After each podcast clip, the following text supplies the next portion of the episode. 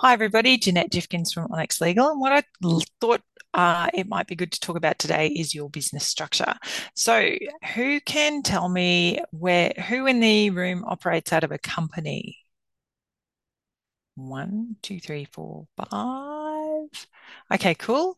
Uh, and is everybody else sole traders? Uh, trusts. Anyone operating out of a trust? One. Well, hey, two. Okay, cool.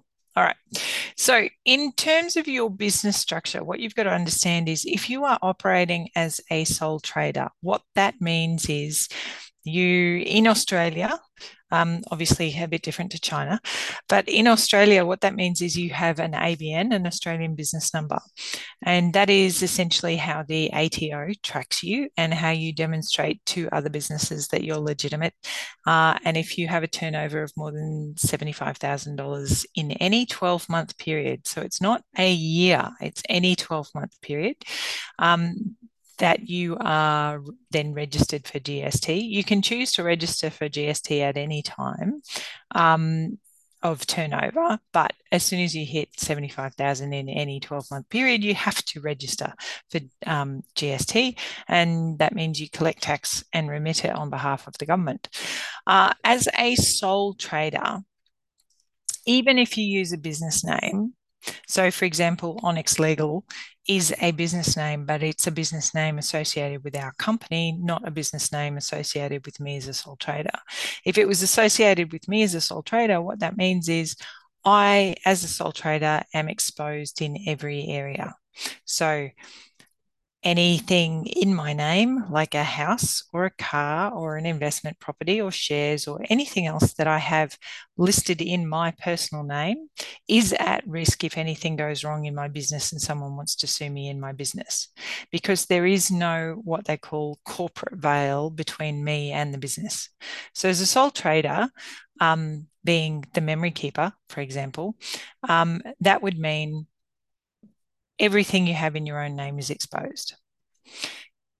Yes. So some people don't realize this. So setting up as a sole trader is great if you're in a low risk business, and the memory keeper is a low risk business. Seriously. Um, you're not likely to it, people don't eat your products they don't use your products uh, for health treatment or anything like that. They are keepsakes. It's a low risk business. It's all good. Don't panic. Um, so, you know, what you've got to look at is what you're doing. So, being a lawyer is not a low risk business. okay. People get shitty with their lawyers. They want to sue them, um, or they want to complain to the Legal Services Board, um, or anything like that. Now, as so this is why we operate as a company and not as a sole trader. So there is a corporate veil there so that anything in my personal name is separate from what happens in my business. In a partnership you are in the same exact same position as if you were a sole trader. So everything you have is exposed and not just everything you have exposed to the business of the partnership. If one of the partners in the business does something dodgy, even if you know nothing about it and you have nothing to do with it, you are exposed because in a partnership, every single partner in that partnership is 100% liable for anything done in the name of that partnership. Okay. So, this is the reason we set up companies or trusts to run businesses is to create that corporate veil and that sep- separation. And a really good example I've got for you in this space is a client of ours um, naively listened to a um, research and development advisory firm. So the research and development advisory firm said, "We can help you get R&D tax credits from the ATO because of what you're doing, all you have to do is keep doing it and we'll put in all of the applications and we'll take a cut of the deduction that you get from the tax office um, in payment of our fees and and you'll have all these benefits. And my client went oh great. But what this advisory firm didn't say is in order to get r&d tax credits you have to do a massive amount of documentation to be able to demonstrate what those tax credits apply for, so that if you're ever audited, you could substantiate your claim. Um, so that advisory firm had one of their clients audited by the tax office, and the tax office decided that that particular business was wholly deficient and had to repay all the tax credits. So they audited every single client of that advisory firm, which included my client. And my client, not knowing that they had to keep all this documentation, hadn't. So they got a nasty letter in the mail saying that you owe $78,000 in um, tax credits that you weren't entitled to, and we're going to whack on a penalty of $25,000. Um, and you're supposed to pay it within a very short period of time. So my client was talking to me and their accountant, and their accountant and I were talking with each other. My clients were thinking they were going to have to sell their house to pay this debt to the ATO. Everything they incurred was in their company. Their house was actually in their personal names. So we were able to separate the two and say, no, no, no, no, don't you go selling your house. Your house is your personal assets these R&D tax credit issues and penalties and things are your company problem. The best thing you can do is wind up your company. And that's what they did because they had a company in place to separate the two. Um, this is also part of the reason why I don't know if for those of you who have companies, I am assuming that you have got your director identification number. This is something that came in last year and you had to be compliant.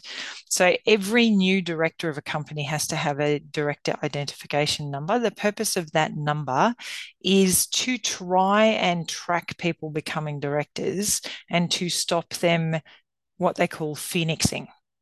And what phoenixing is, is where you shut down one company and immediately turn around and open up another company with everything that the first company had in it. And you just leave the creditors behind and they're stuck. And it happens a lot, unfortunately, in property development. And the people who get left um, are the people, the tradies, you know, the people who can least afford not to get paid. Uh, so there's there's different ways of structuring businesses for different purposes, and there's different compliance obligations.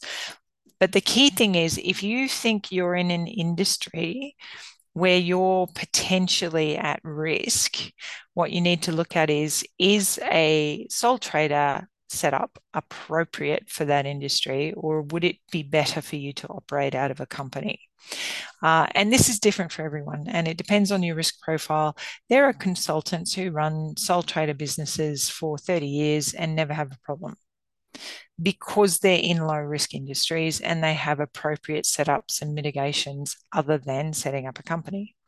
There are other businesses where it's much more appropriate to run through a corporate structure than like lawyers than it is to try and run as a sole trader simply because um, you know, we're in a relatively high risk industry.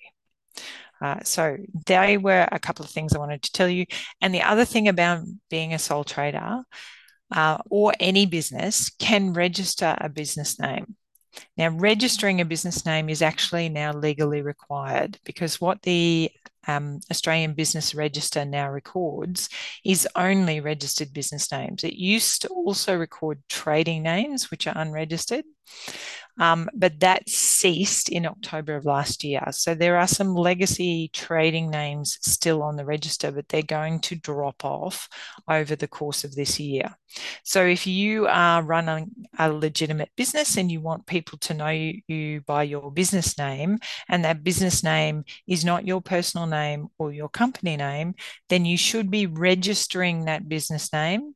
It costs $92 for three years of registration. Um, you only register it with ASIC. Uh, and you register it through ASIC Connect. ASIC is ASIC, which is the Australian Securities and Investment Commission.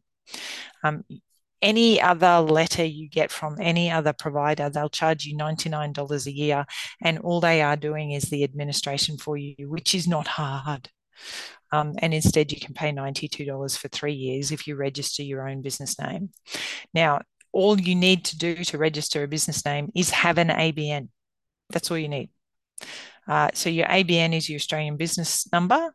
You use that as the basis for registering your business name. The business name connects to that ABN.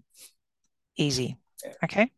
So thinking about your business structures. That was today's lesson, and I hope that's helpful for people. Uh, are there any questions?